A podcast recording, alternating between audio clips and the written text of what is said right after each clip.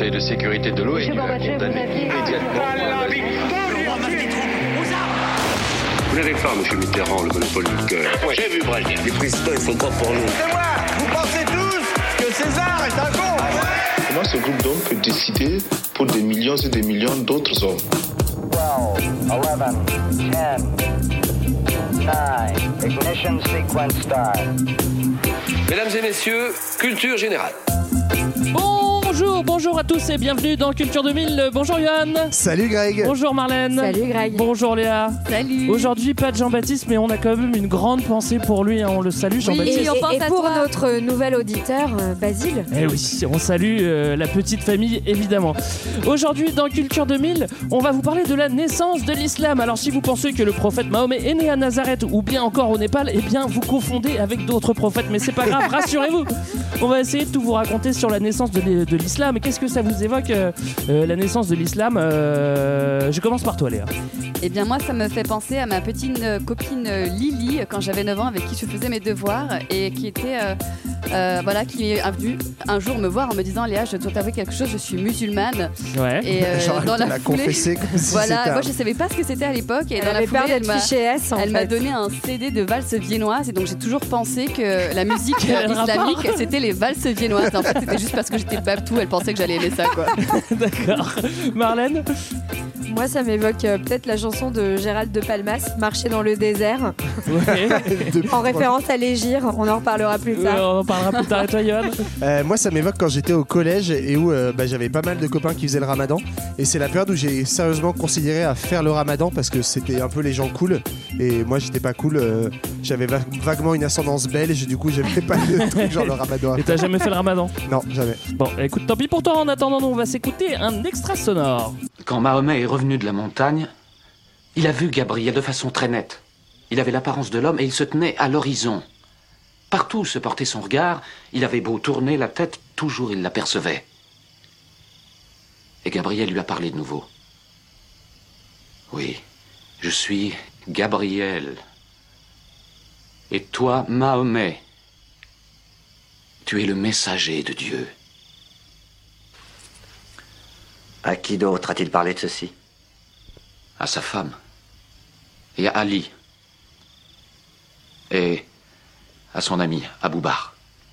Et à toi Dis-lui que son oncle qui l'a protégé si souvent par le passé le protégera de son mieux. Après tout, on dit que le Dieu de Moïse lui a parlé par l'intermédiaire d'un buisson. Il lui a parlé par l'intermédiaire d'un buisson. Un buisson ardent. Un buisson ardent, tout à fait. Euh, on va commencer par les traditionnelles questions d'introduction. hein. Euh, alors, Ah c'est oui quoi l'islam? C'est toi, c'est moi, c'est nous. non, c'est pas, c'est, je confonds, pardon. C'est bah, c'est la troisième euh, religion monothéiste que nous connaissons. Ouais. euh, qui est rattaché à la fois au judaïsme et au christianisme. Et euh, c'est pas qu'une religion, on en parlera plus tard, c'est aussi un empire. Oui, évidemment. C'est la troisième, euh, quand Enfin- Léa dit c'est la troisième, en fait, c'est la troisième en historiquement. Historiquement, qui ouais. naît euh, après le judaïsme et Ah le oui. christianisme et en importance c'est la deuxième en, nombre de croyants Mhm. puisqu'on est entre euh, selon les estimations 1,5 milliard et 2 milliards de croyants. Ouais, donc 25% de la population mondiale. Voilà, et c'est aussi une religion qui est basée sur le Coran, qui est leur livre sacré euh, Mhm. pour les musulmans, qui est considéré comme le réceptacle de la parole de Dieu. Alors, c'est où et quand? Ça, c'est intéressant. Bah, alors, c'est une religion qui apparaît au 7e siècle à la Mecque, au départ, donc euh, en actuelle Arabie Saoudite, puis qui s'est étendue un peu partout, en fait, euh, essentiellement en Afrique et en Asie, mais qu'on retrouve beaucoup aussi en Europe aujourd'hui.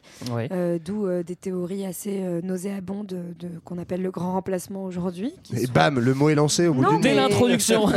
Bah oui, non, mais non, en mais fait, euh, enfin parce que souvent on dit euh, l'islam c'est euh, au Moyen-Orient, euh, en gros euh, en Asie de l'Est et euh, en Afrique, et non, c'est aussi en Europe. Enfin, il y a Mm. beaucoup de musulmans en Europe et qui ne remplacent personne et qui sont juste là. Voilà. Alors, après l'intro, on va rentrer dans le vif du sujet.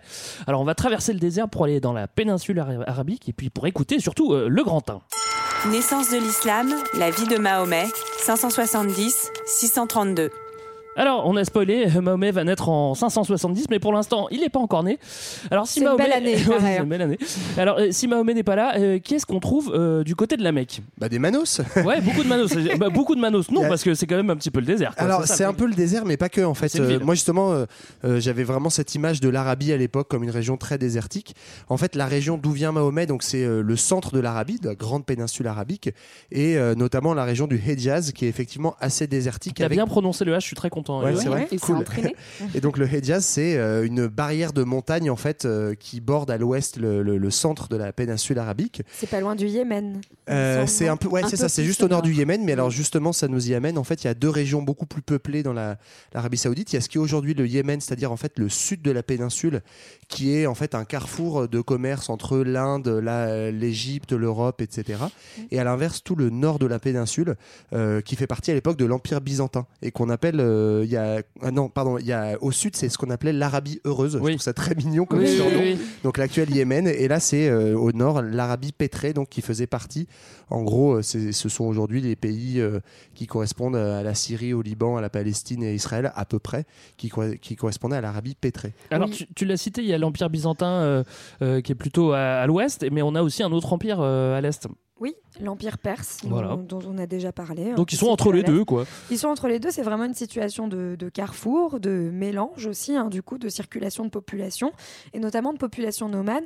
Encore une fois, on est dans un désert, donc euh, qui dit désert dit des populations qui ont besoin de bouger pour euh, chercher des ressources, pour pouvoir se nourrir, pour pouvoir euh, euh, satisfaire leurs besoins. Le nomadisme, encore une fois, c'est en fait c'est une- plutôt une nécessité qu'un mode de vie choisi, et euh, du coup, on, on trouve ces fameuses caravanes dont on va parler à plusieurs reprises dans l'histoire, hein, qui sont ces, ces- ces peuples qui bougent en fonction des saisons et, et c'est des à- ressources. À, ne pas confondre avec des camping-cars qu'on accrocherait derrière une voiture. C'est Voilà, rien à voir. c'est pas- Exactement, Alors, c'est et pas peut-être- pareil. on verra peut-être qu'il y aura des histoires de razzia dans cette histoire, mais bon, euh, peut-être pas. Ça, c'est pour- la spécialité de Marlène, ne défleure pas le sujet. peut-être pas pour tout suite.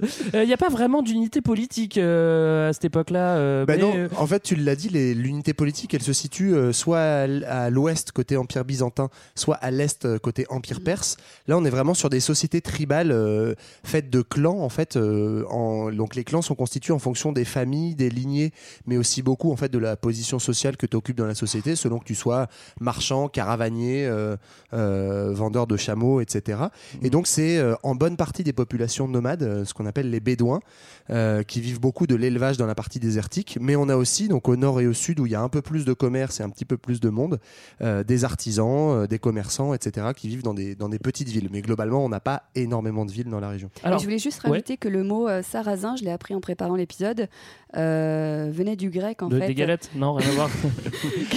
Me dis pas que c'est les Bretons qui ont encore inventé ce truc-là. Encore les Bretons? Mais euh, c'est les Grecs effectivement qui, qui appelaient les, les nomades, les Bédouins, euh, euh, Sarakenoi, d'où d'où le mot sarrasin. Voilà, Ouais. pour parler des, des Arabes de la tente, donc des, des Arabes de ce milieu euh, de, de la péninsule Oui, arabique. c'est ça, je crois que tu as raison. Étymologiquement, sarrasin, euh, donc ça, ça voulait dire les habitants de la tente. C'est ça. Et, euh, ouais. Et moi, du coup, ça me fait aussi penser à Sarah Connor, mais ça n'a Oui, aucun c'est rapport. c'est ce que j'allais dire. Ça- ça n'a rien à voir. Ça n'habitait pas sous une tente, quoi. Ça n'a rien à voir. Du coup, on n'enchaîne pas encore de Mahomet, donc pas encore d'islam, mais j'imagine qu'il y a quand même des cultes un petit peu dans la région. euh, on peut pas vivre sans Dieu quand même, non? Il y a qu'est-ce Ah bah qu'on- Greg, qu'est-ce c'est- qu'on a Ah non, on peut pas vivre sans Dieu. à cette époque-là? Bah, on a quand Avant même euh, pas mal de communautés euh, juives et chrétiennes Ouais. à l'époque qui, qui croient déjà en un. Dieu unique. Voilà, c'est donc la plupart sont euh, artisans ou marchands et euh, les autres qui sont majoritaires, euh, ce sont euh, eux ils, soient- ils suivent plutôt une religion polythéiste, donc ils ont plusieurs dieux. On appelle ça aussi du paganisme. Ouais, et alors ils ont un. C'est un peu le fourre-tout. hein. Quand on dit Ouais. paganisme polythéiste, c'est on met tout ce qui croit En pas fait, en un c'est seul plein, Dieu. c'est plein de croyances ouais, polythéistes qui sont regroupées et qui sont souvent des croyances polythéistes qui s'associent avec de- le milieu naturel, en fait, euh, euh, avec des paysages, euh, certaines formations géologiques, etc. Et euh, ils ont le culte des pierres, c'est-à-dire que euh, autour de la Kaaba dont on va reparler, euh, vous savez, c'est ce grand euh, carré noir qui est euh, à la Mecque. La Mecque. Euh, Ce grand carré noir. ouais, ce cube noir. Comment tu respectes pas les religions Autour grecques on tourne. Visiblement, il y aurait plein d'idoles de pierre et donc euh, c'est un lieu de pèlerinage aussi. Ouais, Euh, mais ça, ça, c'est important ce que te- tu dis là. Enfin, moi, je l'ai découvert en préparant l'épisode, c'est que la Kaaba, donc ce- cette pierre sacrée euh, qui est le lieu de pèlerinage de la Mecque, était préexistant en fait à la religion musulmane et était déjà un lieu de culte, comme tu l'as dit, Mm. une pierre dont on sait pas trop si si euh, euh, c'est une météorite. Ça, c'est celle qui un- reste, mais il y en avait d'autres, il y en avait plus. il y avait euh, d'autres pierres, effectivement. Donc, euh, ça rejoint ce que disait Marlène. euh, Ces religions polythéistes, en fait, elles vénéraient bah, des pierres, des sources d'eau, euh, comme tu avais en fait aussi euh, dans les régions euh, païennes euh, euh, qui ont été christianisées en Europe, en fait. Enfin, comme tu disais, près de la nature. Et donc là, bah, il y avait visiblement des pierres un peu cheloues, et ça a donné la Kaaba, Non. et qui étaient vénérées par des polythéistes Ouais. d'abord. Et ce qui montre que tous les monothéismes en fait sont héritiers de syncrétisme, c'est-à-dire de mélange entre euh, des héritages de, de religions polythéistes païennes, euh, païennes, pardon, et, euh, et finalement une adaptation de, enfin une reprise de ces héritages-là dans la religion monothé- monothéiste. Alors, spoiler, euh, la naissance de l'islam, euh, c'est euh, dans la région de la Mecque. Euh, on, a, on en a, on, on l'a vite fait évoquer, mais qu'est-ce que c'est? On, peut parler un petit peu plus précisément de la Mecque. Euh, qu'est-ce que c'est? Parce qu'il y en a pas beaucoup des villes. C'est la euh, foire du trône, je ouais. crois. Je- Allez, allez, qui a senti qui est pour la Mecque? Bah, on dit que c'était une oasis, mais en fait c'est assez rigolo. On manque Les chercheurs sont pas tous d'accord sur ce point-là. Il y en a certains qui pensent que c'était un minus village. Euh, mais l'image qu'on en a Ah, aujourd'hui, Il y, a en la- tout il y avait cas- la Kaaba quand même, ça, ça devait ça, apporter du c'était monde. déjà pas mal. Mais ouais, l'image effectivement qu'on en a aujourd'hui, c'est souvent, euh, c'est souvent ça, euh, une, une société qui ressemble finalement un petit peu à- aux villes de l'Arabie heureuse, donc qui est développée, qui bénéficie du, du détournement aussi des routes commerciales au, au VIe siècle, parce qu'en fait il y a des guerres entre les Perses et l'Empire byzantin, donc on, on, dérou- on- on dévie un petit peu les routes et, et ça passe par chez eux, donc il y a un gros essor, un gros essor commercial. Oui, c'est un carrefour et un carrefour Exactement. euh, religieux en fait. Ouais, Euh, c'est ça. Le- Ce dont on est sûr, c'est que c'est un carrefour religieux, parce que plein de- déjà, en fait, plein de polythéistes, c'est marrant, il y avait déjà des pèlerinages à la Mecque avant l'islam, Ouais. quoi. Venez là. Alors, on se situe un petit peu mieux. Maintenant, on va parler de celui qu'on attend tous. euh, C'est le prophète, c'est Mahomet. Alors, quand est-ce qu'il va naître? On l'a dit tout au début. Bah, c'est Déçu, t'as 560 pas un titre, c'est les prophètes, c'est mais pas de grande. non, je sais pas. Euh, on l'a dit au début, il est né euh, autour de 570. Bon, là, c'est pareil, ça, on n'est pas, on n'est pas un an près, siècle. ça va. hein. Oui, voilà. Et autour de la Mecque. Eh ben, il est né ouais, justement dans la tribu poly... dans une tribu polythéiste hein, de naissance. Il, il fait partie de ces polythéistes euh, qu'on appelle les, les Quraysh. Quraysh. Les, je crois que ça se dit comme ça, les Quraysh. Ils ont Euh, du courage et qui sont justement. Excellent, ont- Marlène. Et oui, ils en ont. Et ils en ont. Je sais pas s'ils ont du courage, mais en tout cas, c'est justement euh, la tribu qui gère le site de la Kaaba. Donc, c'est vraiment une tribu Ah, qui a un poids religieux à la Mecque et euh, ils gèrent déjà cet C'est endroit-là. un peu les Ce chefs. qui quoi. peut-être, là, c'est une hypothèse que je pose comme ça. hein, Ouais, non, mais c'est mais ce fait qui de peut- l'exégèse. euh, Non, mais ce qui peut-être en fait donnait déjà un petit, un petit tournant mystique en fait euh, à l'ami euh, Mahomet puisque euh, du coup il était déjà baigné quand même dans une ambiance très religieuse. Est-ce qu'on peut dire que Mahomet, parce, parce que moi c'est un truc qui m'a vachement perturbé souvent, c'est que je trouve, enfin, on, on l'appelle Mahomet dès qu'on parle du prophète. En fait, c'est la même chose que Mohamed, que Ouais. Muhammad, etc. Enfin, en fait, c'est, on- C'est son nom français, enfin en fait, francisé quoi. c'est- bref, il y a plusieurs déclinaisons. Ouais, ouais, mais, tout à fait. voilà. Mais à Skip, c'est quand il est arrivé à Paris sous la Tour Eiffel, il a dit euh, Moi c'est Mahomet pour que les Français le prononcent plus c'est facilement. c'est sûrement ça. C'est ça. Euh, à 6 ans, le pauvre, euh, il devient orphelin. Alors, il, ré- il est récupéré par euh, papy et puis ses oncles. Alors, euh, comme job, qu'est-ce qu'il va faire? Bah, il va être berger. Euh, et puis, caravanier, bah, c'est un peu le job à la mode quand t'habites à la Mecque, hein, c'est normal. Bah, hein. quand, tu, quand tu passes à la foire du trône, quoi. Mais, ouais, à la mode, mais globalement, il vient pas de la haute, hein, le, petit Mahomet. Non. Il est Mais vraiment. son grand-père est quand même chef de clan, c'est pas mal. Bon, même si son grand-père meurt. Alors, tu, tu- tu parlais justement de sa famille qui peut le prédestiner à être un peu mystique, mais euh, euh, c'est- il- avec son boulot aussi euh, de caravanier, il va quand même euh, vachement voyager et il va, il va rencontrer aussi d'autres populations, notamment euh, les communautés juives quand il va, quand il va en Palestine et puis euh, les chrétiens aussi. Et, il va en Syrie, il va en Mésopotamie. Euh, En Irak. et, euh, oui. donc, il, il est pas, c'est pas non plus le dernier des Locdu. Il va, il va quand même se, se Bah, frotter à la il, pop- il a au une monde. quoi. idée de ce qui se passe dans la région dans laquelle il vit. Il, il voyage, il rencontre des gens, etc. Enfin, c'est pas c'est pas quelqu'un d'isolé et qui connaît pas qui Ouais. connaît Ouais. personne. quoi. Bah, c'est ça le paradoxe, c'est donc euh, de, de ce qu'on en connaît, quelqu'un à la fois de famille très modeste et de milieu très modeste. Il faut rappeler que Mahomet, il a jamais su lire et écrire de toute sa vie, et on verra, ça aura un rôle après sur comment sera Mm. transmis le Coran. Mais euh, malgré ça, euh, comme vous dites, il voyage beaucoup. Il faut juste rappeler quand même une chose, c'est que euh, en fait, les sources qu'on a de Mahomet sur sa vie, donc euh, il y a une- des attestations historiques même pour ceux qui ne sont pas croyants qu'il a existé, mais en fait, c'est des sources qui datent de deux siècles plus tard, et donc Oui. il n'y a aucune source de l'époque, ce qui fait que c'est très délicat euh, d'en dresser son portrait. Quand je dis son portrait, c'est sans mauvais jeu de mots, puisque évidemment euh, l'islam ne refuse de représenter le portrait de Mahomet, mais même en fait sur son caractère, etc. En fait, c'est que des sources. Alors certaines sources transmises euh, de des gens qui l'auraient connu, etc. etc. Mais arrive deux siècles plus tard, et donc c'est dur de faire la, la part des choses, en fait, pour les historiens en tout cas, hein, Oui. entre le Mahomet euh, qui a réellement existé historiquement et le Mahomet euh, euh, prophétisé tel qu'il a été Ouais. raconté deux siècles plus tard. On dit majoritairement en termes de caractère que c'était quelqu'un de euh, euh, réputé pour être très bon, très fiable. Enfin, a priori, c'était quelqu'un de très bien la, vu la dans sa plus bonne de communauté. tes copines, quoi. Ouais, non, c'est pas, pas dans ce sens-là. Mais, non, mais plutôt dans le sens de, de quelqu'un de, de confiance, de très très honnête, et de, de très humble. Et voilà, c'est les caractéristiques qui ressortent, mais encore une fois, qui ressortent deux siècles après. quoi. Ouais, et puis qu'on retrouve finalement dans beaucoup de religions monothéistes avec ce- cette- ces questions des prophètes qui sont Mhm. finalement des gens qui n'ont rien écrit et dont on sait euh, des choses qui sont racontées et qui posent justement toute la question de, de l'interprétation ensuite, Ouais, euh, fait. ensuite ce qu'on va voir. euh, Alors vous me mettez un doute. Moi je voulais vous parler de sa femme, mais, mais maintenant euh, j'ose plus. Non. Si, euh, mais parle-nous, parle-nous de sa parle-nous, Khadija. Vas-y. non, non, je- non, alors qui est Radija? Moi je pose juste la question. Radija, elle a un business de caravane. Ouais, c'est une businesswoman.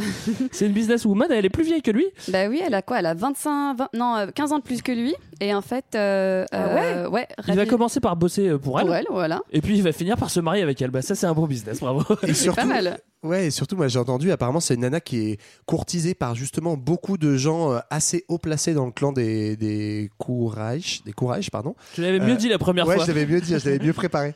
Et, et en fait, euh, bah, Mahomet, en gros, apparemment, c'est ce qu'il dit, hein, ce serait elle qui serait allée le chercher en lui disant, en fait, tous les bourges là, ils me veulent, moi je te veux toi, qui est illettré, etc. Parce qu'en fait, je te fais confiance, tu vas pas me voler ma fortune, t'es plus jeune, etc.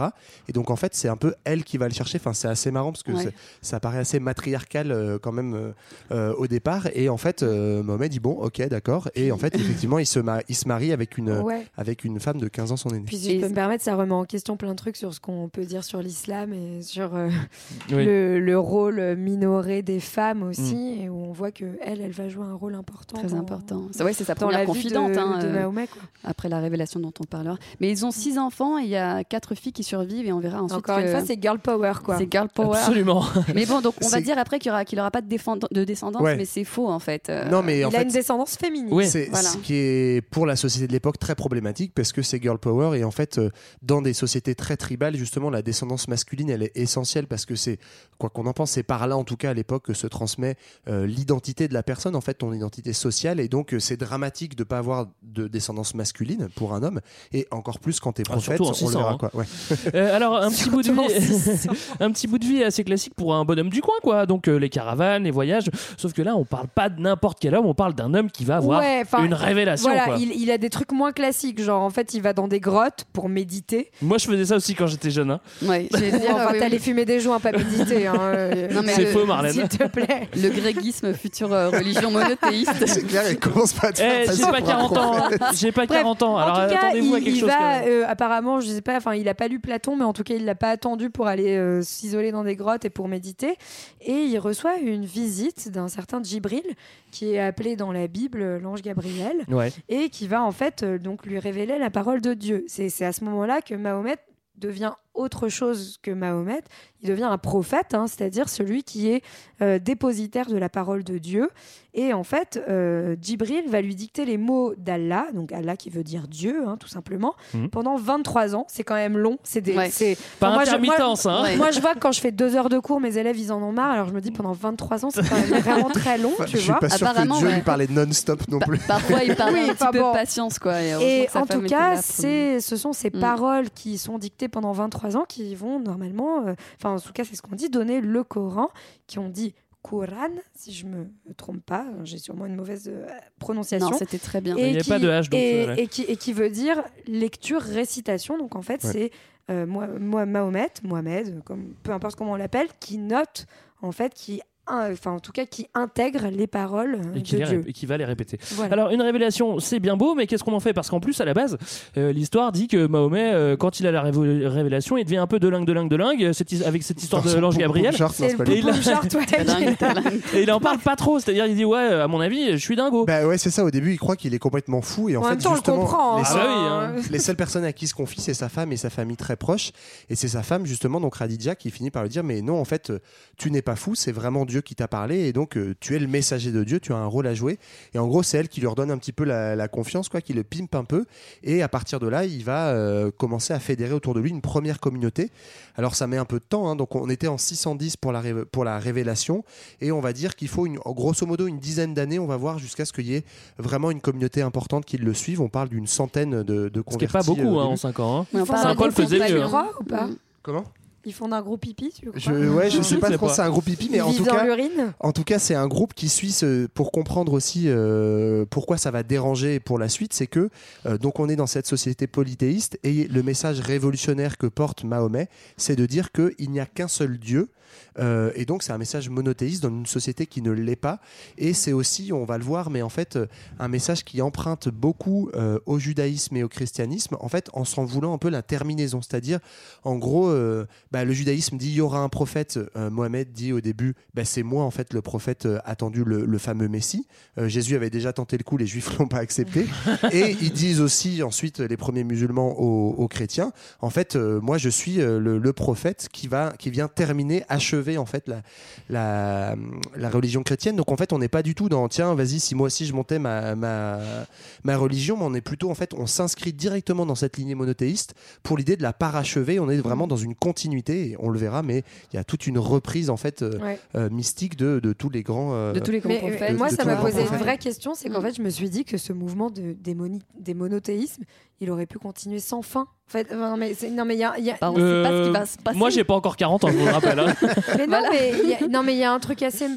enfin, je sais pas, enfin, moi, ça me, c'est peut-être débile ce que je dis, mais il y a un truc qui m'a un peu frappé de, tu vois, Moïse, Jésus, Mahomet, et en fait. euh, il n'y a, pas- enfin, il y a pas eu d'autres prophètes déclarés depuis, alors que tu avais un genre de régularité dans le Moi, dans le, mé- processus, dans le quoi. métro, j'en croise régulièrement des mecs qui ont l'air Oui, d'être le nouveau prophète. vraiment Il y en a qui se déclarent, mais le politique a pas suivi derrière. Je pense que c'est peut-être ça Mais qui tu- se passe tu vois, aussi. c'est- quoi. enfin, c'est assez, étonnant et en tout cas, oui, c'est censé venir Bah, parachever euh, ce, mouvement-là, quoi. Emmanuel, c'est quand même un peu un nom, un prénom prophétique, non? Je sais pas. Oh euh, mon Dieu, tu me fais. Ah bon, en tout cas, il commence à passer le, message et à convertir de, plus en plus d'adeptes. Le problème, c'est que dans cette histoire, rappelez-vous, bah, euh, la Mecque, c'est la Mecque, c'est un centre religieux et euh, bah, ça va pas plaire à tout le monde cette histoire. En fait, c'est qui le petit gars là qui, qui, qui essaye de d'éclater notre business en fait? Bah, en fait, un peu comme Jésus euh, 600 ans avant, quoi. Il commence à déranger du monde, et là, même économiquement, parce qu'en fait, sa communauté, les Quraysh, t'as vu, je l'ai mieux dit cette Ouais, fois-ci. c'est mieux Tu l'as très bien dit. Euh, en fait, non seulement elle gère religieusement la Kaaba, mais en plus de ça, en fait, elle en retire de l'argent et, et c'est c'est grâce à ça qu'elle vit cette communauté.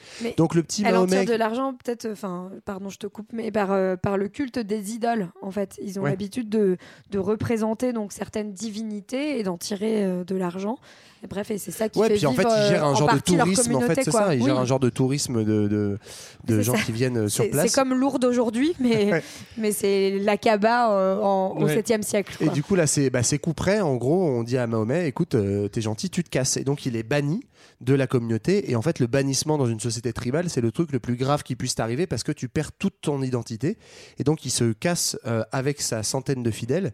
Et c'est ce qu'on appelle l'égir. Donc là, on est en C'est 622. quand il marche dans le Ça désert. L'exil, ouais. Ouais, c'est ça, c'est l'exil, donc 12 ans après sa révélation. Et euh, c'est une date tellement importante que le calendrier euh, musulman démarre à Démarre partir ce de jour-là. 622, Oui. En c'est ça 622. Alors lui, il part avec quelques disciples. Il me semble qu'il y en a deux trois qui vont se réfugier en Éthiopie euh, justement chez le chez le négoce.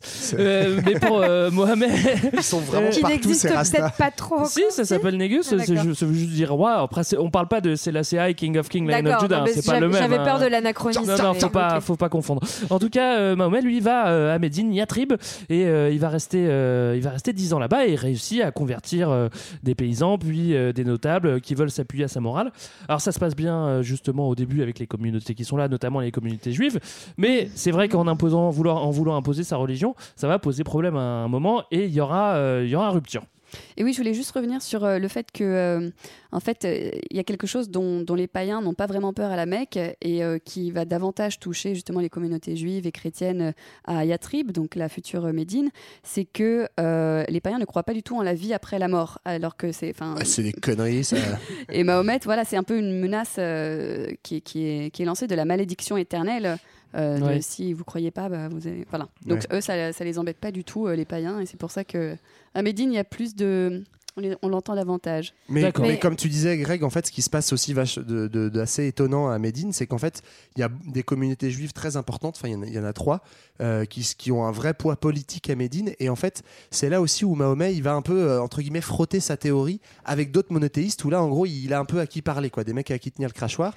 Et donc, euh, non, mais c'est, Niveau des- théologie, je veux dire. Hein, Oui, on mais en tient le fait, crachoir. Non, parce qu'en gros, il avait une connaissance, tr- il avait une connaissance très euh, abstraite, théorique du judaïsme et du monothéisme. Et là, en fait, il se frotte au, au- au judaïsme concret.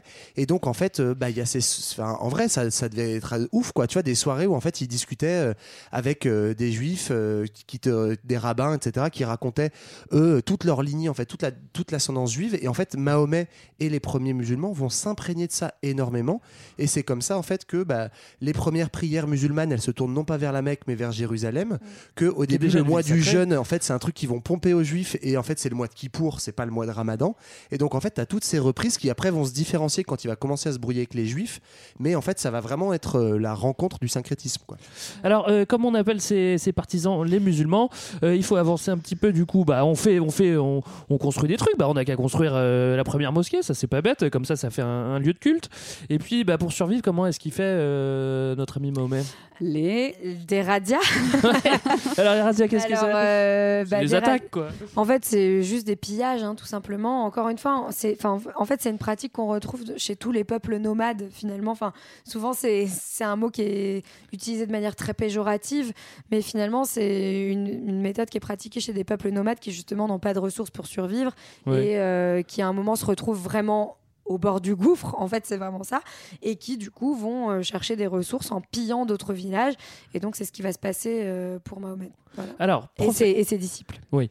Euh, prophète qui porte la parole de Dieu, ça on l'a dit, c'est déjà pas une mince affaire. Mais Mahomet, en plus de ça, eh ben, il va endosser d'autres rôles, et ça c'est un- ça c'est c'est- c'est- c'est plus, c'est plus euh, euh, étonnant. Il va mener une communauté religieusement, politiquement, et puis aussi militairement. Quoi. Bah, Ouais, Pas tous euh, en même temps, les enfants. Non, mais je sais que c'est assez chaud comme non, sujet. En fait, c'est pour revenir sur ce que disait Johan tout à l'heure, c'est que mine de rien, en fait, en discute, enfin, quand il parlait de ses relations avec les autres communautés, les communautés juives notamment, etc. En fait, euh, on- parce que quand on traite de l'islam, au départ, on en traite d'une manière, enfin, on a l'impression que c'est juste un sujet religieux, c'est surtout un sujet politique au départ.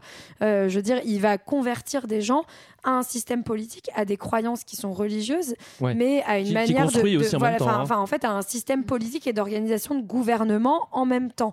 Et, euh, et ce qu'on va voir par la suite avec l'organisation des califats, etc., c'est vraiment euh, un truc qui mêle croyance et organisation de la société euh, politique. D'autant plus que c'est un peuple qui est pas spécialement uni, les Bédouins, et euh, il, va, il va jouer un rôle euh, d'unification. En fait, ouais, c'est en ça que c'est vraiment très. Pour le coup, ça, c'est une vraie spécificité de l'islam par rapport aux autres monothéismes. C'est que, rappelez-vous notre épisode sur les premiers chrétiens, en fait, Jésus est pas du tout un chef politique et militaire. Lui, il prêche ses trucs, après, il va se coucher et euh, les mecs, démerdez-vous. Et en fait, l'église met plusieurs siècles à se constituer. Oui, Mahomet, mais dès je- le si- départ. Si, je peux me permettre, c'est après avec les, les- avec euh, genre Saint Paul qui fera qui fera justement prêcher et c'est au moment où Constantin dira OK en fait euh, maintenant on est tous chrétiens que là ça devient politique. Tout et à là fait. c'est Mahomet qui prend ce rôle politique Mais lui-même c'est- en mais fait. c'est exactement ce que C'est j'ai ça que tu voulais dire Non, mais- et d'ailleurs, il y, a quel- il y a quelque chose qu'on qu'on ne sait pas forcément toujours, mais l'islam, quand on l'écrit avec un i minuscule, on parle de la religion, mais l'islam avec un i majuscule, c'est qu'on parle du gouvernement Ah, je ne de savais pas. l'islam. Et donc, euh, quand, on, quand on parle de l'islam avec un i majuscule, c'est justement tout le, tout le gouvernement politique qu'il y a eu à partir du 8e siècle, qui est un gouvernement théocratique, à Mais- la fois politique et musulman. Ouais, alors Voilà. sous Mahomet, c'est encore un peu trop tôt pour parler de Voilà. gouvernement. Là, on est vraiment. euh, Mais en tout sur- cas, il en, il en fait l'ébauche. Ouais, c'est que ça. Et, et c'est la spécificité de ce prophète-là, et ça va être déterminant pour la suite. Donc, il est chef politique et militaire. Et en fait, notamment, euh, c'est ça qui est marrant, c'est qu'en fait, Médine est, est attaqué par la Mecque dans ses techniques de razzia et d'attaque de tribus. Et en fait, euh, Mahomet, c'est comme ça qu'il va commencer un petit peu à développer son power. C'est qu'il devient chef de Médine. En gros, c'est le chef militaire. Et donc, même les communautés juives, dans un premier temps, se rassemblent derrière lui en tant que chef politique et militaire. Donc il arrive à unir derrière, euh, derrière lui toute la ville de Médine pour, euh, se- pour euh, combattre la Mecque. Et c'est après, dans un second temps, qu'il va y avoir des dissensions avec les juifs parce que les communautés juives vont se rendre compte qu'il prend trop de place. Mm. Et c'est là en fait où il va les excommunier, donc les, enfin pas les excommunier pardon, mais les bannir aussi de la ville de Médine et qui va un petit peu imposer son pouvoir. Mais le pouvoir politique de, de Mahomet, tu l'as dit Greg, c'est surtout d'abord dans un premier temps d'unifier des tribus qui n'ont jamais été unifiées. Et en fait, quelque par part, c'est par lui et ses descendants qu'en fait, on va passer d'une société tribale à une société euh, entre guillemets euh, uni- enfin étatique, ça, ça Mm. veut rien dire à l'époque, mais en tout cas Non, unifié. en tout quoi. cas, une ébauche d'État. ouais. Oui, effectivement, comme le disait Johan, c'est en 630 que, que la Mecque est, est conquise. Euh, on appelle ça, alors je vais essayer de le prononcer, euh, Fatah al-Adim, la grande victoire. Et euh, à ce moment-là, les Médinois, donc menés par, euh, par Mahomet, attaquent la Mecque avec 10 000 hommes. C'est ce qui est- c'est ce qu'on ce qu'on relate comme chiffre. Et euh, Mahomet, lui, s'appuie sur le prétexte de la trahison d'un d'un prêté à l'époque. Je ne vais pas rentrer dans les détails.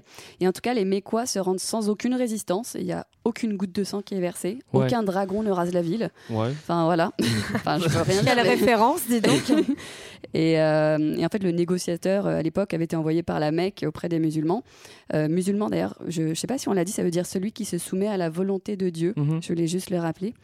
Euh, lui, il est contraint de se, de se convertir à l'islam pour pas se faire couper la tête. Donc c'est une méthode de conversion assez rapide. Alors, il va faire un truc, euh, Mahomet, euh, qui est assez radical quand il rentre euh, à la Kaaba, c'est-à-dire, il fait bon, bah en fait, tous les cailloux là, c'est fini, Euh, sauf un.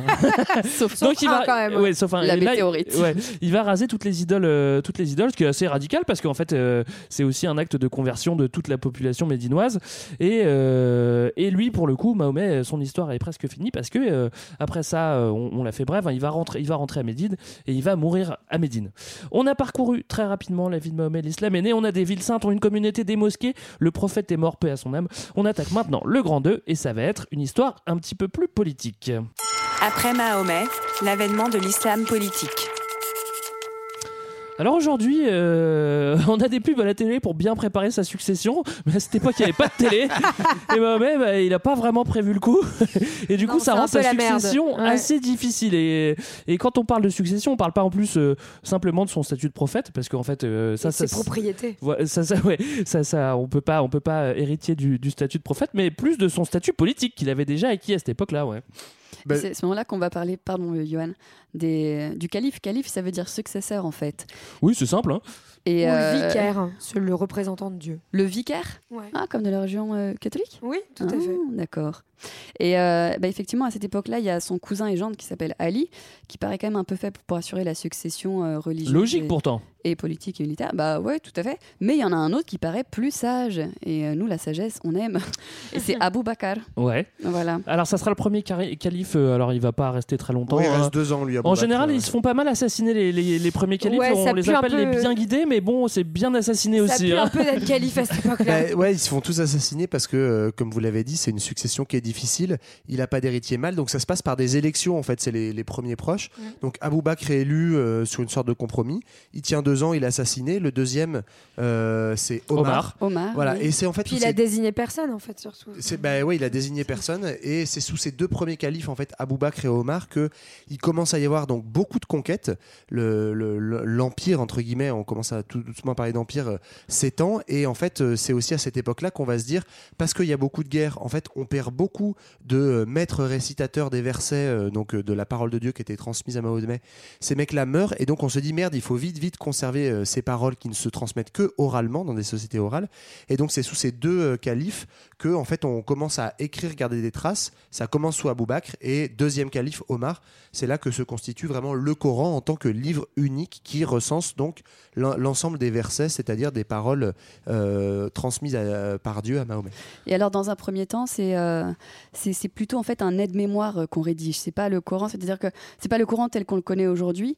Euh, c'est juste pour aider euh, les récitations, pour se dire ah oui, en fait, c'est un peu des tirets quoi. C'est le truc que t'aimes bien faire. Ouais, euh, ouais, Greg. ouais, moi, je fais les bullet points, peu ouais. leur bullet point. Je fais beaucoup de poulet de point. Et c'est pas forcément facile de, de le relire. Il y a encore des, des traces aujourd'hui. On peut trouver ces, ces très vieux Corans. Ils sont énormes. On dirait des, des Corans pour géants. Ouais, c'est- Euh, c'est qui assez font impressionnant. 80 kilos et Ouais, tout. c'est des énormes des livres. trucs euh, absolument fous. Il y en a un à Samarcande euh, en Ouzbékistan Ouais. notamment. Et, euh, et en fait, euh, c'est la, la tradition arabe de l'écriture arabe qui fait que euh, on n'a pas de quand on, les voyelles ne sont pas euh, accentuées, on ne sait pas exactement comment l'interpréter. Et donc le troisième calife qui s'appelle Othman, Osman, on dit aussi, euh, lui euh, va va effectivement demander à ce que ce soit vraiment mis par écrit pour pas que les les sociétés, la société euh, musulmane, ce qu'on appelle l'Oumma, la communauté musulmane, euh, s'entre-déchire. Et, et fasse euh, trop, trop Voilà, de trop voilà. Alors il y a le quatrième calife parce qu'on a dit que les quatre premiers c'était les califes bien guidés euh, euh, dont on a parlé avant c'était Ali et Ali bah, finalement bon alors il y a des rivalités on vous passe un petit peu les détails. Mais finalement, Ali va arriver au pouvoir. Euh, c'est le cousin de Mahomet, mais, euh, mais, mais tout le monde ne veut pas le reconnaître. Ce qui fait que bah, dans la tradition des premiers califes, eh ben, il va se faire assassiner. Mais c'est aussi à ce moment-là que euh, la séparation entre les sunnites et les chiites va se créer. Euh, les partisans d'Ali seront les chiites et les autres. Ouais, c'est ça. C'est le quelque part, c'est un, un- pardon un calife qui a pas duré très longtemps, mais dont l'assassinat va être très marquant parce que pour des histoires justement de guerre de clans. Et lui, c'est le premier en fait calife qui est de la lignée euh, directe de la famille de Mahomet. Les autres, en fait, c'est des amis proches, euh, les, trois premiers dont on a parlé. Et Ali étant assassiné, en fait, euh, vont être revendiqués par ses descendants, donc les chiites. Le fait que, en gros, c'est un, vol que d'avoir assassiné Ali et qui, entre autres, a fait assassiner Ali. Bah, c'est une famille concurrente et notamment en fait quelqu'un qui était chef de la ville de Damas à l'époque, donc en Syrie, qui est Muawiyah. Et Muawiyah va devenir le premier calife omeyyade. Et donc là, on arrive en fait à euh, la première période euh, omeyyade, donc des, des- de, de- de ceux qui ne sont plus les quatre euh, bien guidés, mais en fait ceux qui vont vraiment fonder une dynastie. Alors sous euh, ces quatre premiers califes, on a quand même une expansion euh, qui est fulgurante. C'est vrai qu'à la mort euh, euh, de Mahomet, bah, en 632, les, les musulmans dominent, bon, oui, euh, l'ouest de la péninsule, mais et pour l'instant, ça va pas beaucoup plus loin. Et en 30 ans, on va y avoir euh, une expansion euh, vraiment éclair qui va vraiment s'étendre sur presque Ouais. plusieurs continents, en fait, on peut Bah, le dire. hein. bah, en fait, ils vont à la fois, enfin, en fait, ils vont mener plusieurs conquêtes. C'est ce qu'on disait tout à l'heure, hein, c'est que l'islam est euh, non seulement religieux, mais aussi politique et militaire. Et donc, ils font euh, plusieurs conquêtes. Ils vont aller faire tomber Damas, Jérusalem, Ouais. mais aussi Alexandrie.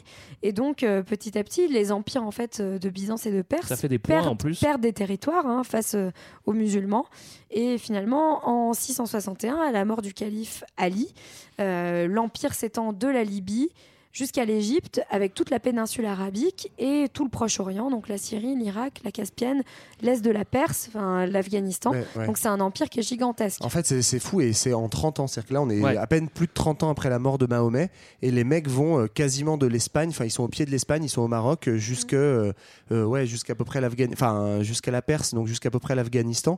C'est euh, c'est monstrueux et en fait, ça, ça, ça s'explique par euh, plein de choses. Enfin, il y a- on, on a du mal à comprendre quand même comment tu peux euh, te répandre aussi vite une religion qui n'existait pas euh, 50 ans auparavant.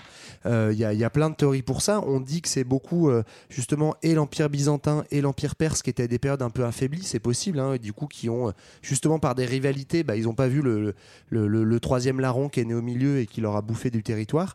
Euh, on dit aussi beaucoup que en fait l'islam s'est répandu aussi vite parce que leur message était vraiment révolutionnaire. C'était Ouais. on l'a pas trop dit, mais euh, l'histoire de Dieu unique, en fait, c'est aussi, ça veut aussi dire, le message premier de l'islam, c'est tout le monde est égaux, enfin tous les gens sont égaux devant Dieu, et donc en fait c'est un message d'égalité radicale et en fait qui va être beaucoup beaucoup suivi par euh, les couches populaires, les esclaves, etc. Et c'est pour ça que ça va se transmettre si vite parce que en fait c'est aussi une révolution sociale. C'est pas Ouais. juste une Oui, nouvelle religion, c'est ouais. ah en fait je suis l'égal de mon maître, je suis l'égal du mec qui est, Oui. euh, qui est euh, empereur à Byzance et donc en fait ça va être très vite plein de gens vont se convertir et aussi une dernière chose qui va euh, expliquer cette expansion aussi rapide c'est que plutôt en fait de, que de buter tout le monde ou de forcer les gens à se convertir ils vont faire un système où ils vont à la fois soumettre et protéger c'est-à-dire faire un mettre un statut d'impôt qui est le statut de dhimmi et grâce à ce statut de dhimmi en fait tous les gens qui vont être conquis vont simplement être sous la protection en fait de euh, des, des Arabes, de la population arabe, et euh, vont accepter du coup beaucoup plus vite cette nouvelle domination parce qu'en fait ils ont le droit de continuer à vivre comme ils vivaient,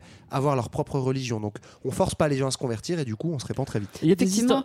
Vas-y, vas-y, vas-y. Mais je voulais juste rajouter que euh, effectivement ils se, se convertissent pas au départ et c'est pas dans l'intérêt des musulmans que tout le monde se convertisse parce que ça voudrait dire partager le pouvoir politique aussi parce Oui. que quand on devient musulman ça veut dire qu'on a accès à ce pouvoir politique. Il y, a des, euh, il y a des historiens aussi qui parlent de, de la rôle, de- du rôle de la mer Méditerranée, parce que c'est vrai que c'est quand même un, un- un moyen de, déplacement. Il y en a aussi euh, qui parlent de justement, et il faut pas l'oublier, de la faculté des que, que, que, que, que les marchands ont de traverser le désert grâce aux chameaux, parce que euh, c'est lent, ok, c'est le désert, mais finalement, ils atteignent des villes, et ils transportent pas que des épices dans leur, dans leur besace, il y a aussi justement la religion. Bon. Peut-être. En tout cas, ça a été très vite. L'islam s'est diffusé sous les quatre premiers califes. Ali est mort, place au califat des Omeyyades. Tu l'as dit tout à l'heure, tu as voulu l'annoncer, Johan, mais on n'a pas été si rapide que ça. Euh, tu, tu nous avais cité, moi j'arrive jamais à le dire, le, le- le premier calife. Euh, Mohawiya, c'est ça? Ouais. Ouais. Alors pourquoi Moaya euh, Pourquoi C'est en qu'il met- 661. Ouais, hein. pour- Donc euh, en, gros, c'est- pas longtemps après. hein, juste c'est Ouais. euh, c'est un siècle après. euh, Pourquoi, pourquoi est-ce qu'il met la, la capitale à Damas? Bah, Tout simplement parce que c'était le gouverneur de Damas Ouais. et il dit bah en fait moi je suis d'ici, je vais plutôt Moi, mettre j'aime le bien mon califat coup. ici tout simplement. Je vais rester là, voilà. Alors là politiquement ça se complexifie un petit peu. Ben, ça se complexifie, mais en même temps, justement, toujours dans cette euh, manière de, hein. Ouais, bah, de dominer rapidement des grands territoires. En fait, on laisse. Les Perses avaient fait un peu la même chose avec les satrapes.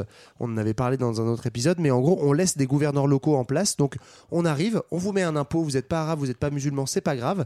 On, on laisse une administration en place et du coup, ça permet de faire fonctionner des territoires immenses sans euh, avoir besoin en fait de, de les contrôler directement. Donc, on met en, en place ce système d'impôt, on laisse ces gouverneurs et ça permet, comme tu dis, de complexifier, d'avoir un, un- en fait un vrai système d'empire politique Ouais, ouais, de- ouais. Qui, qui contrebalance euh, l'empire byzantin d'un côté et l'empire perse de l'autre. Alors il y a une expansion rapide sous les quatre premiers califes. On a essayé de vous expliquer pourquoi. Bah, sous les Omeyyades ça va pas s'arrêter, ça va encore plus loin. Et tout à l'heure on disait qu'on était aux portes de l'Espagne. Eh ben on va aller jusqu'en Espagne. Ouais, on va- Ouais, on va aller en fait en Afrique du Nord, hein, donc ce qu'on appelle à l'époque l'Ifriqiya.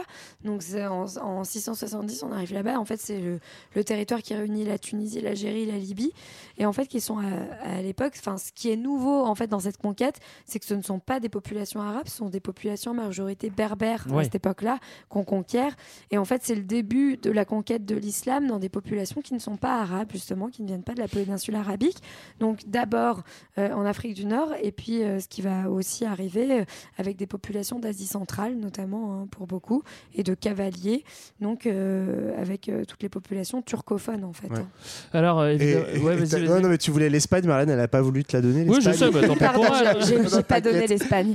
Mais, euh, mais C'est les- effectivement, c'est c'est- c'est l'épisode sur dans, qu'on a dans la, fait. con- ouais, c'est- mais dans la continuité de ce que disait Marlène, donc en fait, ces berbères vont devenir, euh, vont être islamisés et euh, il y a un berbère qui s'appelle Tariq ibn Ziyad qui va en fait euh, traverser le détroit de Gibraltar et euh, qui ne s'appelle pas comme ça à l'époque et euh, qui va conquérir l'Espagne. C'est Al-Andalus, un de nos premiers épisodes euh, pour ceux qui veulent les réécouter. Euh, ouais. Ou pas. Si, il est trop bien, je l'écoutais il y a pas longtemps. Bon, Vous étiez quelques. trop fort. C'est- bah, merci, merci là. Euh, quelques échecs, bah, justement à Constantinople, euh, à Constantinople parce que l'empire est encore très fort. Et un Dans les notes de Greg, ouais, c'est un Constantinople, genre classe, et Poitiers. Poitiers. Alors que- mais pourquoi conquérir Poitiers Il n'y avait même pas encore le futuroscope? Aujourd'hui, je comprends, mais à l'époque, je ne comprends pas. Et euh, c'est vrai que là, on peut dire merci à Charles Martel d'alimenter toutes les légendes et interprétations parce que les conquêtes, c'est vrai qu'avant tout, bah, c'est des, conquêtes politiques. On aime bien donner une connotation religieuse, euh, religieuse à ces conquêtes, à la fameuse bataille de Poitiers, mais ce qui prédomine vraiment, c'est c'est c'est pas l'aspect religieux, c'est c'est la conquête de territoire et la politique à cette Ouais. époque-là. Oui, puis à l'époque, en fait, euh, le- l'idée même d'Europe chrétienne, en fait, elle naît des siècles après, donc ça n'a pas de sens. euh, Ouais. Mais effectivement, les, les conquêtes euh, arabes ont, ont remonté toute l'Espagne, dans le sud-ouest un peu de la France, et se sont arrêtés à Poitiers. Et on nous a bien rabâché ça à l'école que les Arabes Ouais, ont été ça. arrêtés à Poitiers par Ouais, Charles ouais. En, en- en tout cas, ce, que- ce qui est important, en tout cas, avec toute cette politique de conquête, c'est que c'est le moment en fait où euh, l'islam conquiert d'autres populations que les Arabes, justement. Euh, on, a souvent tendance à associer l'islam au fait d'être arabe, donc c'est-à-dire pl- plutôt à une appartenance de, de peuple, d'accord, d'ethnie. Et en fait, c'est le moment où justement on va associer d'autres populations et où l'islam s'étend et, euh, et en fait devient une religion euh, complètement prosélyte, quoi. Et la langue arabe se, se, se répand aussi à Ouais. ce moment-là, parce que par exemple en Égypte, euh, on parle le copte, on parle le grec, mais on parle pas l'arabe. Et tout ça, c'est, ça date de cette époque-là. C'était, ça fait pas des millénaires, des millénaires qu'on parle C'est pour ça qu'aujourd'hui, on a plein de. Enfin, le, le- le- le- l'arabe du Maghreb est pas le même que l'arabe Oui. syrien, que l'arabe Ouais. de la péninsule, même si euh, il y a quand même des mots en commun. Ok, l'islam voyage et se répand, on l'a compris. Vous allez me dire c'est normal car le prophète était caravanier. Et oui, l'islam est politique. Vous allez me dire c'est normal parce que le prophète était un chef politique. En fait, vous avez tout compris. Bravo. Nous, on s'embarque pour un autre voyage et c'est un voyage musical, n'est-ce pas, platiniste? Et oui, exactement. On va s'écouter un tout petit peu de musique soufie pour se détendre. Alors, le soufisme, c'est une branche ésotérique de l'islam, pardon, qui recherche l'élévation de la conscience pour atteindre un état spirituel caché, une forme d'extase ou même d'extinction, d'extinction du moi, censé se rapprocher de Dieu.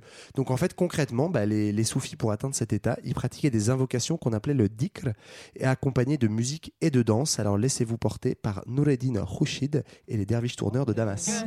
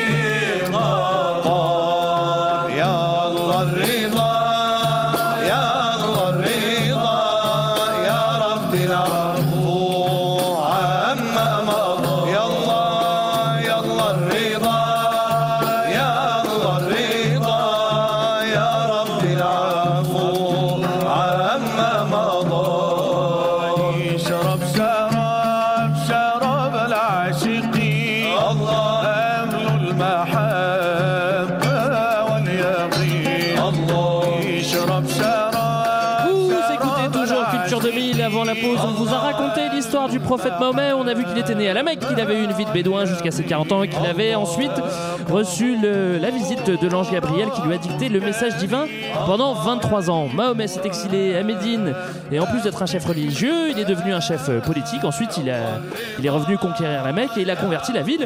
Et puis, euh, il a disparu, le pauvre. On vous parlait il y a un instant des Omeyyades de Damas. Eh bien, on espère que vous n'y êtes pas trop attachés parce que maintenant on va vous parler des Abbassides. Et les Abbassides, ce sont les descendants d'Abbas, l'oncle de Mahomet. Mais comment est-ce qu'ils arrivent à prendre le pouvoir, ces fameux Abbassides Eh ben, vas-y Léa, je sens que tu Bah. J'avais juste envie de parler un petit peu des, des Perses euh, qui justement. Ah oui, euh, donc pas du tout ma question. Quoi. Non, voilà, j'avais pas du tout envie de répondre à tes Greg questions. Non, mais écoute, c'est bien, c'est bien. Bon, mais écoute, Léa, parle de ce que tu veux à ce moment-là.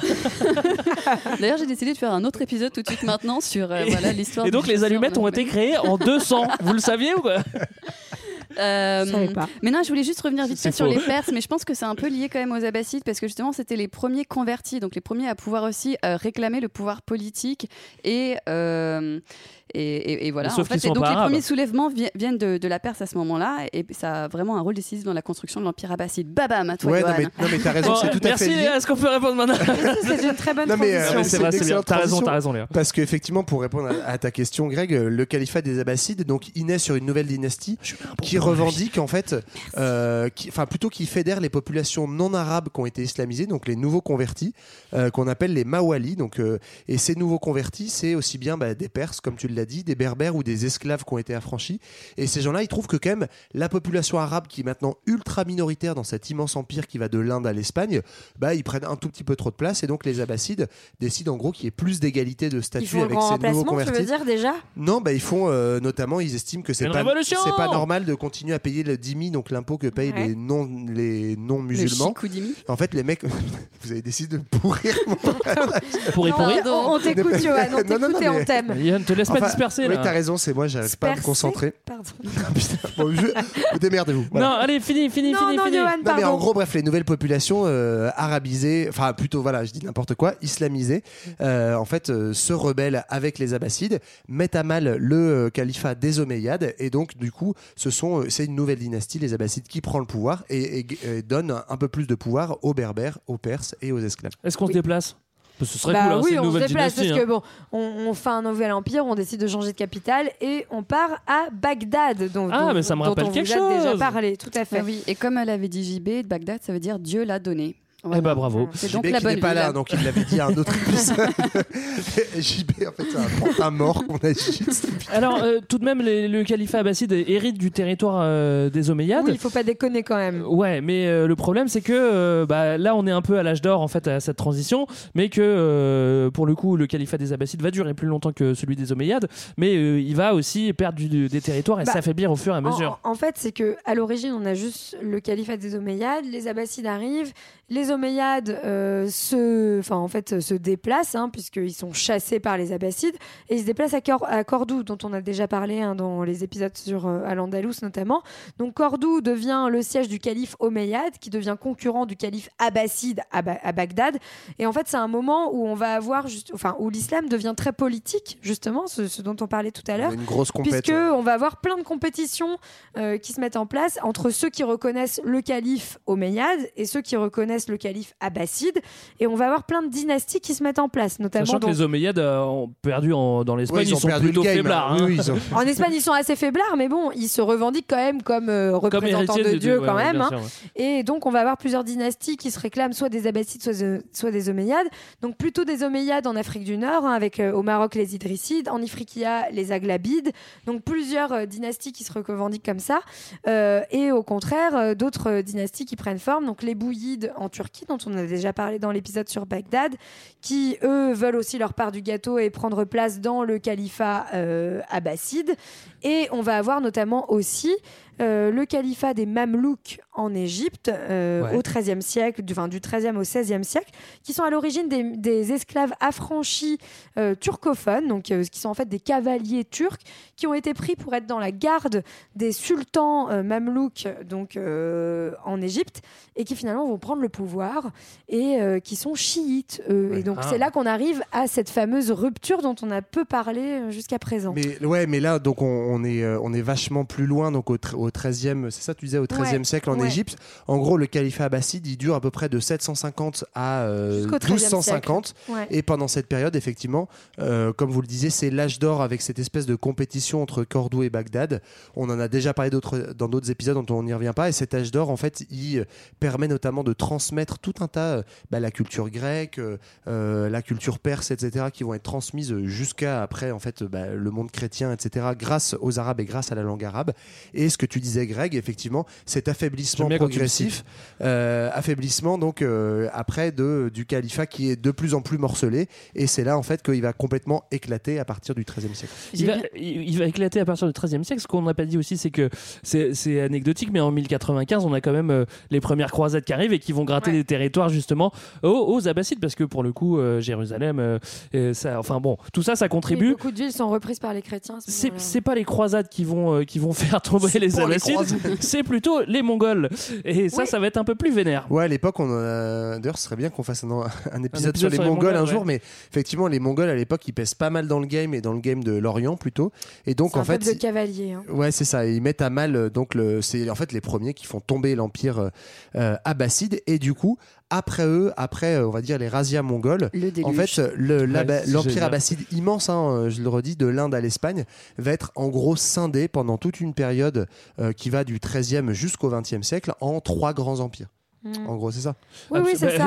c'est- C'est à moi que tu me Non. demandes. Bah oui, tu sais que je- bien que je suis un historien mais, de. mais- mais ce qui est intéressant en tout cas, c'est encore une fois, c'est que ces peuples mongols qui sont des peuples de, de cavaliers qui à l'origine n'ont finalement un peu rien à faire avec l'islam, vont être peu, peu à peu convertis et vont être une force de conversion extrêmement forte pour cette religion euh, de l'islam, notamment jusqu'en Turquie. hein. Si la Turquie est aujourd'hui un, un- un pays islamisé, c'est par ces grandes conquêtes de cavaliers qui viennent de l'Asie centrale et qui vont euh, en fait euh, bah, avoir un, un caractère prosélyte de cette religion de l'islam.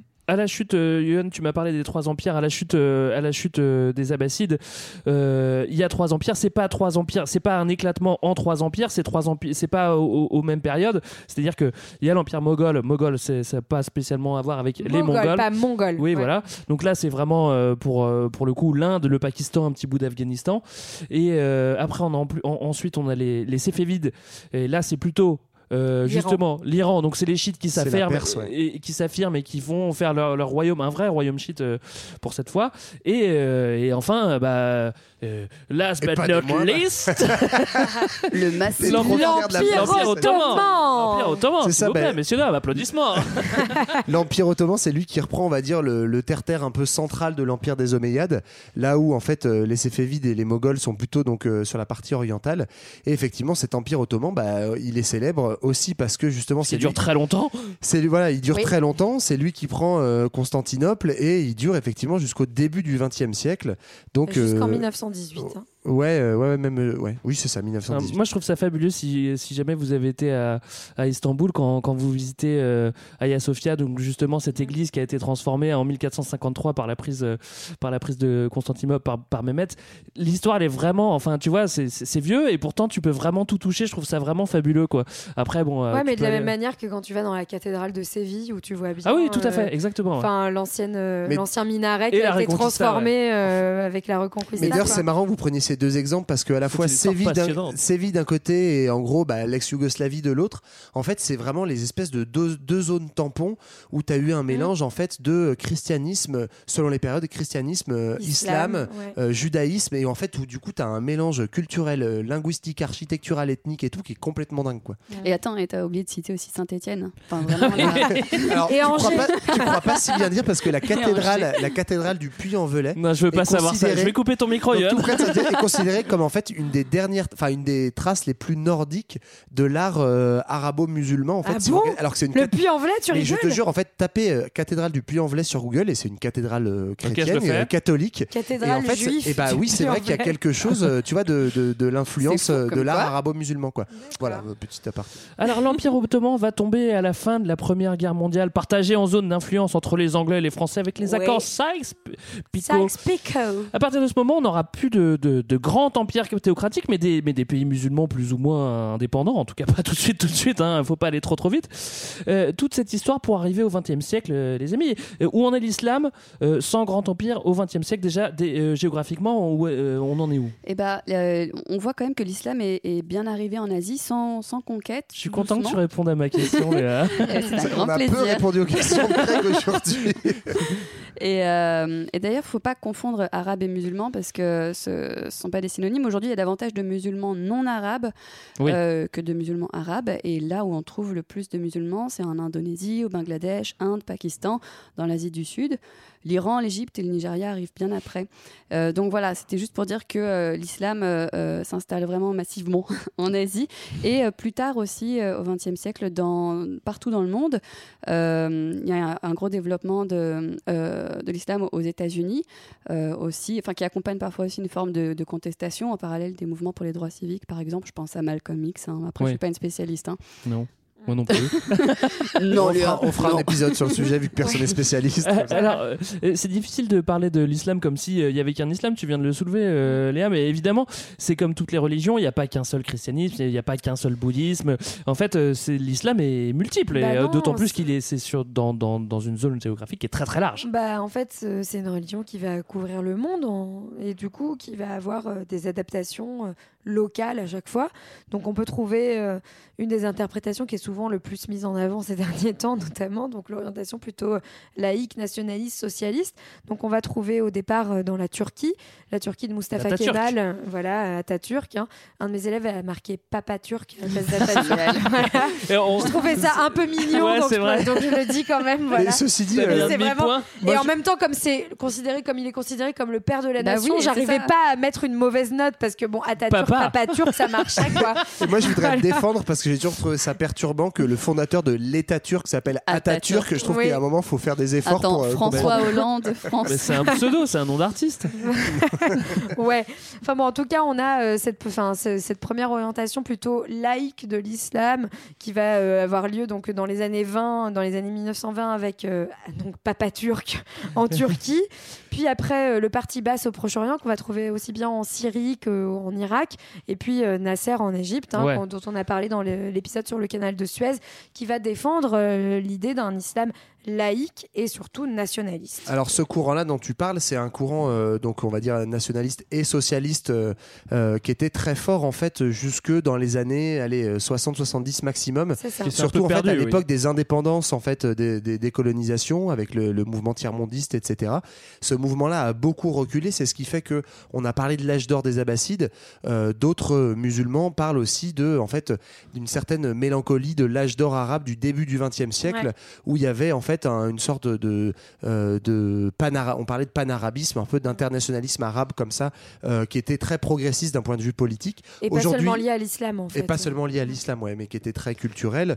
Aujourd'hui, ça a beaucoup décliné et donc on a euh, d'autres orientations, hein, des orientations plus fondamentalistes avec l'idée de retourner à un idéal coranique euh, vraiment euh, proche des, des tout premiers musulmans. hein. mais bon, on trouve la même chose chez les chrétiens euh, Ouais, ouais. sur Ouais, des formes euh, sur de les très Parce que là, en radicales. plus, ça se base aussi sur euh, une volonté de, de s'affirmer euh, en tant que en tant qu'autre chose que que euh, que euh, l'Occident, quoi. Oui, et oui. que euh, là, on peut parler de Oui, mondialisation, c'est- peut-être un peu Encore- trop, mais euh, Non, mais encore une fois, c'est politique finalement. Enfin, oui, tout à fait. C'est, enfin, justement, aussi, tu as raison de parler de contexte de mondialisation où en fait on a euh, finalement une instrumentalisation d'une, théorie qui est assez nauséabonde, hein, qui est celle du choc des cultures, Ouais. du choc des civilisations, pardon, donc, qui, est- qui a été théorisée dans les années, à la fin des années 90 par Samuel Huntington, qui est un, un- Qui est un connard, je crois, on veut le dire. Oui, qui pas est été trop un- trash pardon, aujourd'hui, un c'est penseur entre guillemets de, de Harvard, mais qui en tout cas à la fin des années 90 euh, théorise ce choc des civilisations avec soi-disant en fait qui qui essentialise le monde, ce qui est complètement débile. Bref, mais en tout cas euh, qui euh, essaye d'opposer justement un Orient très religieux à un Occident qui serait complètement sécularisé et qui n'aurait plus aucune valeur. Alors qu'il Voilà. est quand même euh, religieux. Euh, un autre courant, un courant moderniste, peut-être une voie du milieu, je ne sais pas. euh, Ouais, un- ben- Troisième voie. Ouais. Ouais, justement, c'est certains intellectuels ou certains euh, euh, ouais, théologiens de, de l'islam qui, en fait, essayent de résoudre cette contradiction, en fait, euh, enfin, contradiction, certains trouvent que c'en est une, d'autres non, mais sur le fait que euh, il s'est passé quelque chose dans le christianisme qui s'est jamais passé dans, dans l'islam, et certains disent que ça devrait se passer, c'est en fait une séparation entre pouvoir politique et religieux. Ouais. Puisque euh, on est passé un peu vite là-dessus, mais en fait, euh, l'islam, partout où c'est développé, c'est d'abord souvent construit comme une religion d'État, et en fait, euh, au Moyen-Orient, beaucoup Ce qu'on des- appelle une théocratie. c'est ça, beaucoup des, des- des États, pas tous, hein, pas tous, mais euh, sont, euh, ont l'islam pour religion d'État et la reconnaissent comme religion centrale. Et donc certains courants dits modernistes essayent en fait de trouver un intermédiaire et pourquoi pas de proposer une séparation entre le pouvoir religieux musulman et le pouvoir politique. C'est des gens qui sont un peu plus proches du premier courant dont on parlait, les nationalistes et socialistes. Et c'est ce, ce mouvement-là, là, de, de cette orientation moderniste, euh, elle est euh, aussi euh, encouragée par le mouvement, enfin par le développement d'un fémini- d'un féminisme islamique euh, qui date de, de cette époque dont tu parlais tout à l'heure, Johan, dans les années 70, euh, 80, euh, qui accompagnait en fait l'espoir d'accéder à l'indépendance et à donner de- des idées à certaines femmes et à certains hommes aussi qui, qui faisaient partie de la reli- de, de l'organisation religieuse, qui étaient des, des chefs religieux, pardon.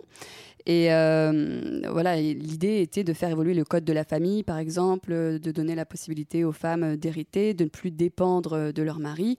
Et à ce moment-là, elles se sont appuyées sur le Coran, parce qu'elles étaient islamiques, donc reconnues aussi comme religieuses, en rappelant qu'il n'était pas écrit que les femmes devaient se soumettre à leur mari, Mhm. mais à Dieu. C'est ce qu'on disait au tout début. On est là, euh, enfin, il y a une volonté euh, d'égalité. On est là pour, euh, pour être soumis à Dieu dans cette religion et, euh, et pas les uns aux autres euh, d'un point de vue politique. Alors, euh, on enchaîne. euh, désolé Léa, mais je suis tout à fait d'accord avec toi. Aujourd'hui, l'islam, c'est aussi euh, malheureusement des, tensions.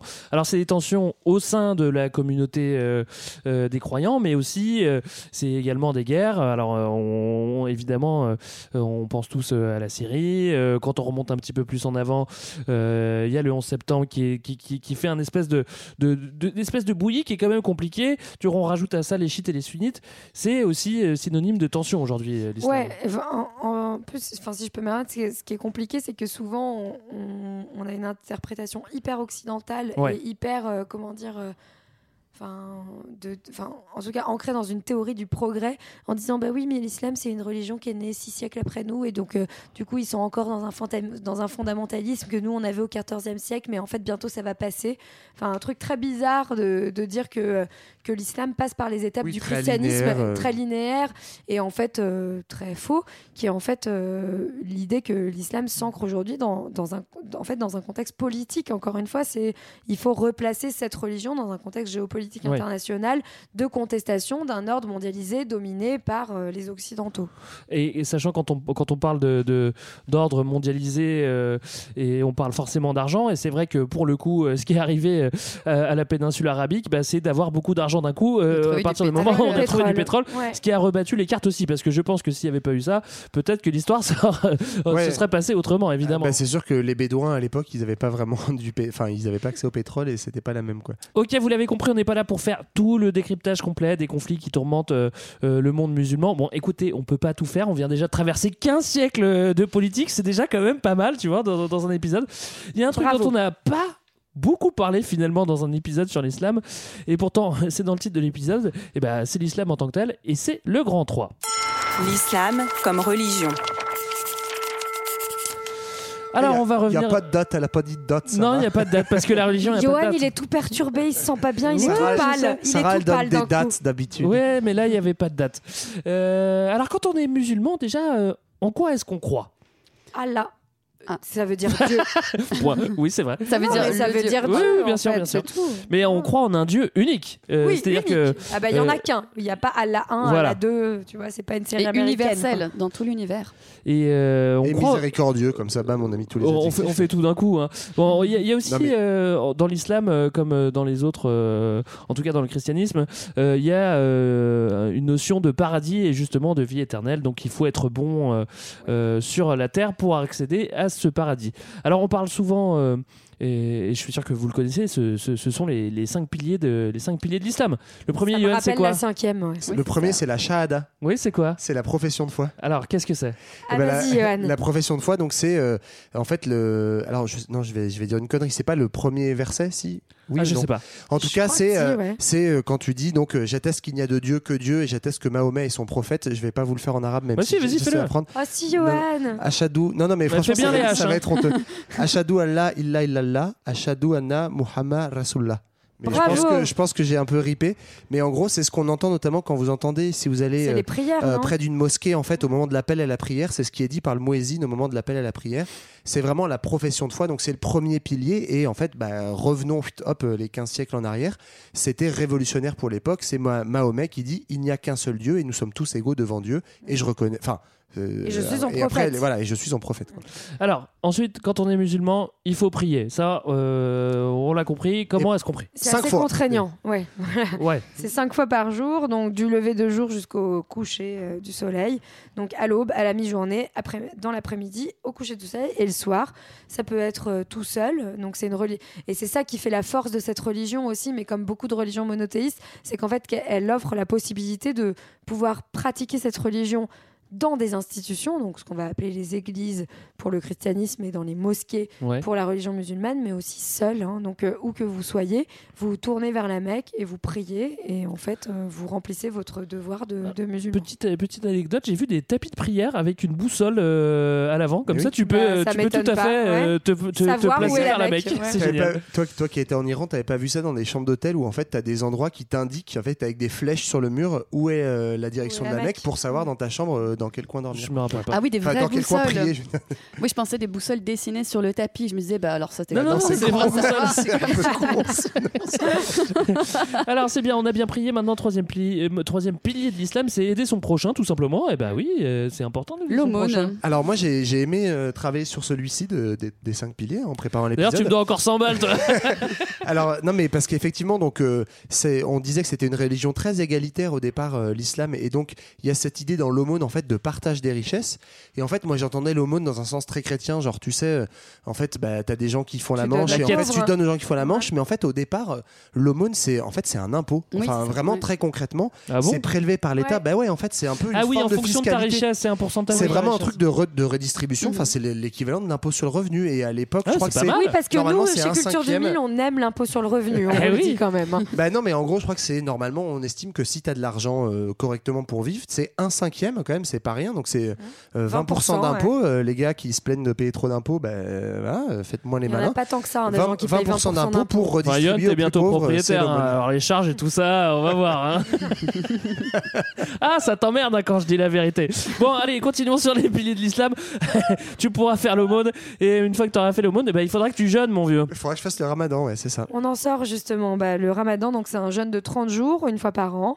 Donc là, pour le coup, on est dans les mois lunaires et où, euh, bah, en fait, euh, enfin, j'imagine que c'est l'idée de se laver de ses péchés, hein, en fait, euh, pendant de l'année. Ouais, enfin c'est l'idée comme dans, dans les trois Et grands monothéismes hein, pour le coup d'avoir ouais aussi d'être dans une forme d'ascèse et donc euh, se rapprocher de Dieu en se privant de choses qui sont jugées superflues et donc euh, être La dans le, le jeûne pendant Ah ouais. Et dans l'esprit aussi, voilà, c'est le corps et l'esprit euh, qui. et, et c'est en souvenir aussi justement de Mahomet qui euh, Qui traverse- qui, en fait qui traverse c'est le désert dans les gyres et on retrouve ça dans les trois grandes Dans- dans le religions c'est carême, des moments de le carême, carême c'est euh, pareil c'est Jésus dans le désert Qui- ouais, voilà. Euh, Léa, le dernier, c'est le le, dernier, c'est le pèlerinage à la Mecque. Donc il faut voyager. Voilà, il faut le faire au moins une fois dans sa vie euh, et faire le tour euh, de cette fameuse météorite, pardon, la Kaaba. Euh, après, j'en parlais euh, il y a pas longtemps avec euh, une amie euh, qui me disait qu'on n'était pas obligé quand on n'avait pas assez d'argent pour Oui. aller à la Oui, Mecque. tout à et euh, ça l'a beaucoup rassuré euh, de- de- d'intégrer cette, euh, cette condition en disant je ne suis pas obligé parce que vraiment, ça va être très, très, très compliqué pour moi. Oui. Bah, Voilà. Surtout que maintenant c'est devenu genre euh, un, haut lieu lieu du tourisme mondial, Ouais. donc en fait ça coûte hyper cher. Enfin, un tourisme, euh, enfin, tu- Bah, je crois que tu peux pas y aller si t'es pas musulman. non, hein. mais le d'un tourisme tourisme religieux. religieux, Oui, mais, tourisme mais en fait ça religieux, coûte extrêmement cher d'aller à la Mecque Ah oui, aujourd'hui. oui, en c'est- fait. Enfin, c'est tout le truc très bizarre de la mondialisation de la religion, Mm, mm, de mm. la touristification de la religion.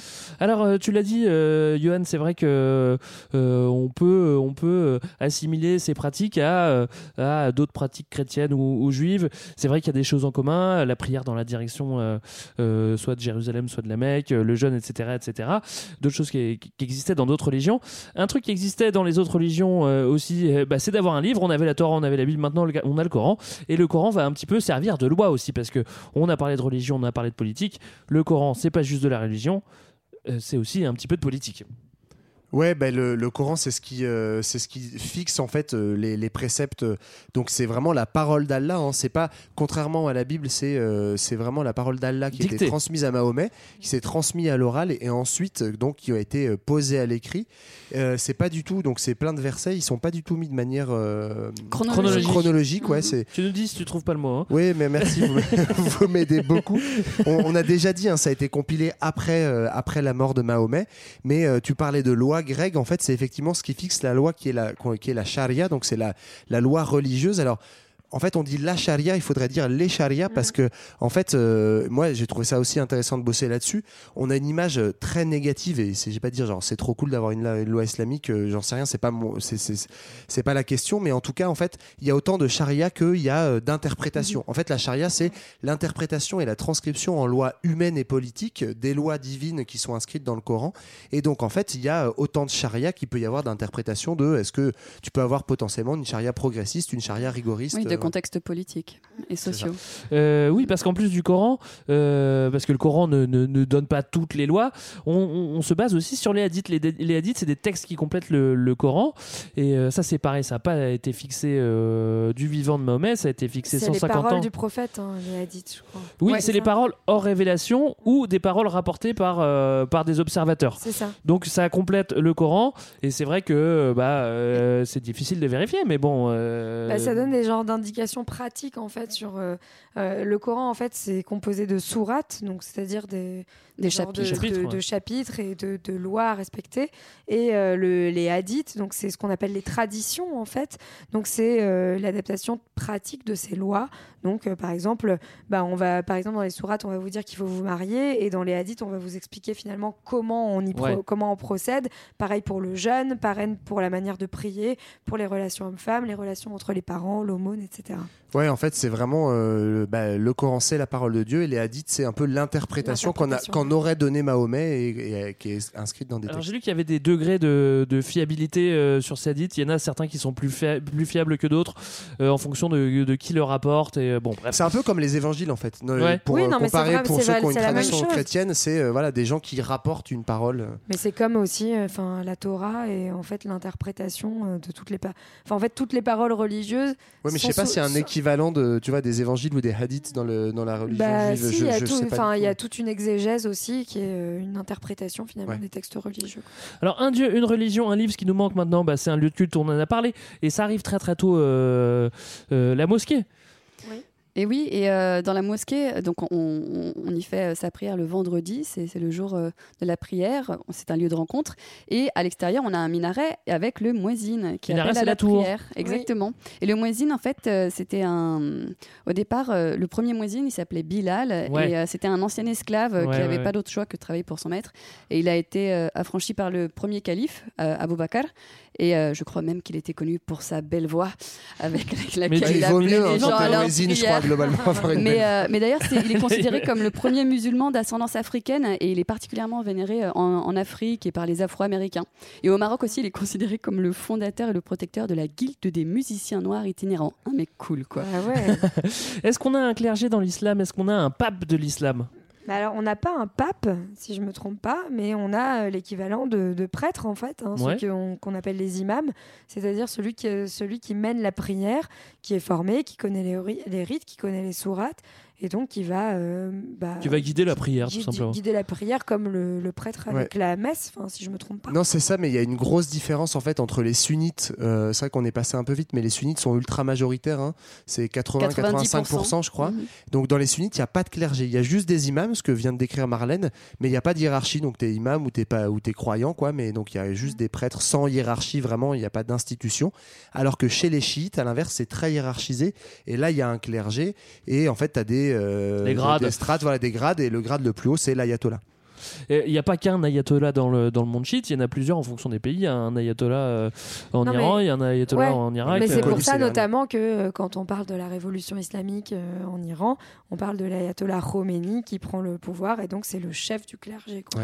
Alors, on va pas le développer dans cet épisode, mais durant euh, ces 15 siècles d'islam, évidemment, on a des artistes au service de Dieu, on a un art, on a des sciences qui se développent.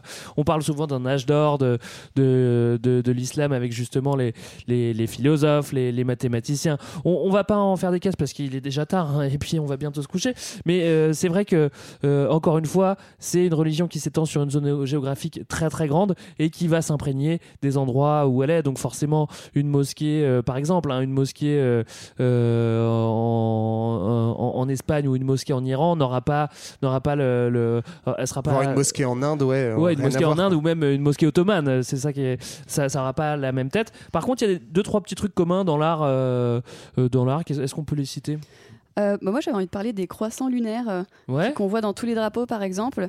Et euh, en fait, moi, ce que je savais pas, c'est qu'ils avaient, ils ont deux objectifs. Ils ont comme objectif d'aider les visiteurs à repérer les mosquées et à indiquer la direction de la Kaaba grâce à l'ouverture du croissant. Ah oui, Ah, je oui, oui. savais pas. Et en fait, euh, l'ado- l'adoption du croissant, euh, ça de- ça n'a rien à voir avec l'islam au départ. C'est juste que ça date des Turcs. euh, voilà, donc comme tu disais, en fait, euh, le mélange des, Ouais. des cultures. Quoi. Et au- autre chose qu'on retrouve dans toutes les mosquées, hein, pour le coup, sur les similarités, c'est le fait que vous ayez un genre de, je sais pas, de, de tour. Enfin, en, en haut des tours, vous avez souvent donc trois boules Oui. qui sont euh, qui succèdent et qui en fait représentent les trois monothéismes et euh, l'idée que l'islam arrive en dernier. Bientôt la euh, quatrième. Puisque, Greg. puisque euh, le- Bientôt la quatrième, il va falloir mais- changer tout ça quand je serai Non, là. puisqu'en fait, les, le- enfin, l'islam qui arrive comme le troisième monothéisme Pardon, je intègre dans ses livres sacrés euh, l'Ancien Testament et le Nouveau Testament. Ouais. Alors je reviens un petit peu sur l'art, c'est vrai qu'on a, on a tous en tête euh, tous La ces motifs, euh. ouais, calligraphie, ces motifs géométriques qui se répètent. Euh, Vous pouvez regarder les photos de l'Alhambra qui est, qui est- qui est magnifique. Il n'y a pas de, si il y a pas de motifs figuratifs, surtout pas sur les sur les édifices Non. religieux. On va pas représenter le, le prophète. Euh, Johan, tu l'as cité tout à l'heure. Et puis souvent on a de la calligraphie. euh, La avec- calligraphie. calligra- la calligraphie, mais avec que gros. la calligraphie avec qui euh, euh, c'est souvent des versets du Coran. Alors, tu fais ton malin, et bah écoute, euh, moi je vais je vais te mettre euh, je vais te- je vais je, je vais t'interroger. Logiquement c'est JB qui fait le, Ouais. le, le, le futur 2000. Est-ce que toi est-ce que toi est-ce que toi tu pourrais pas le faire maintenant?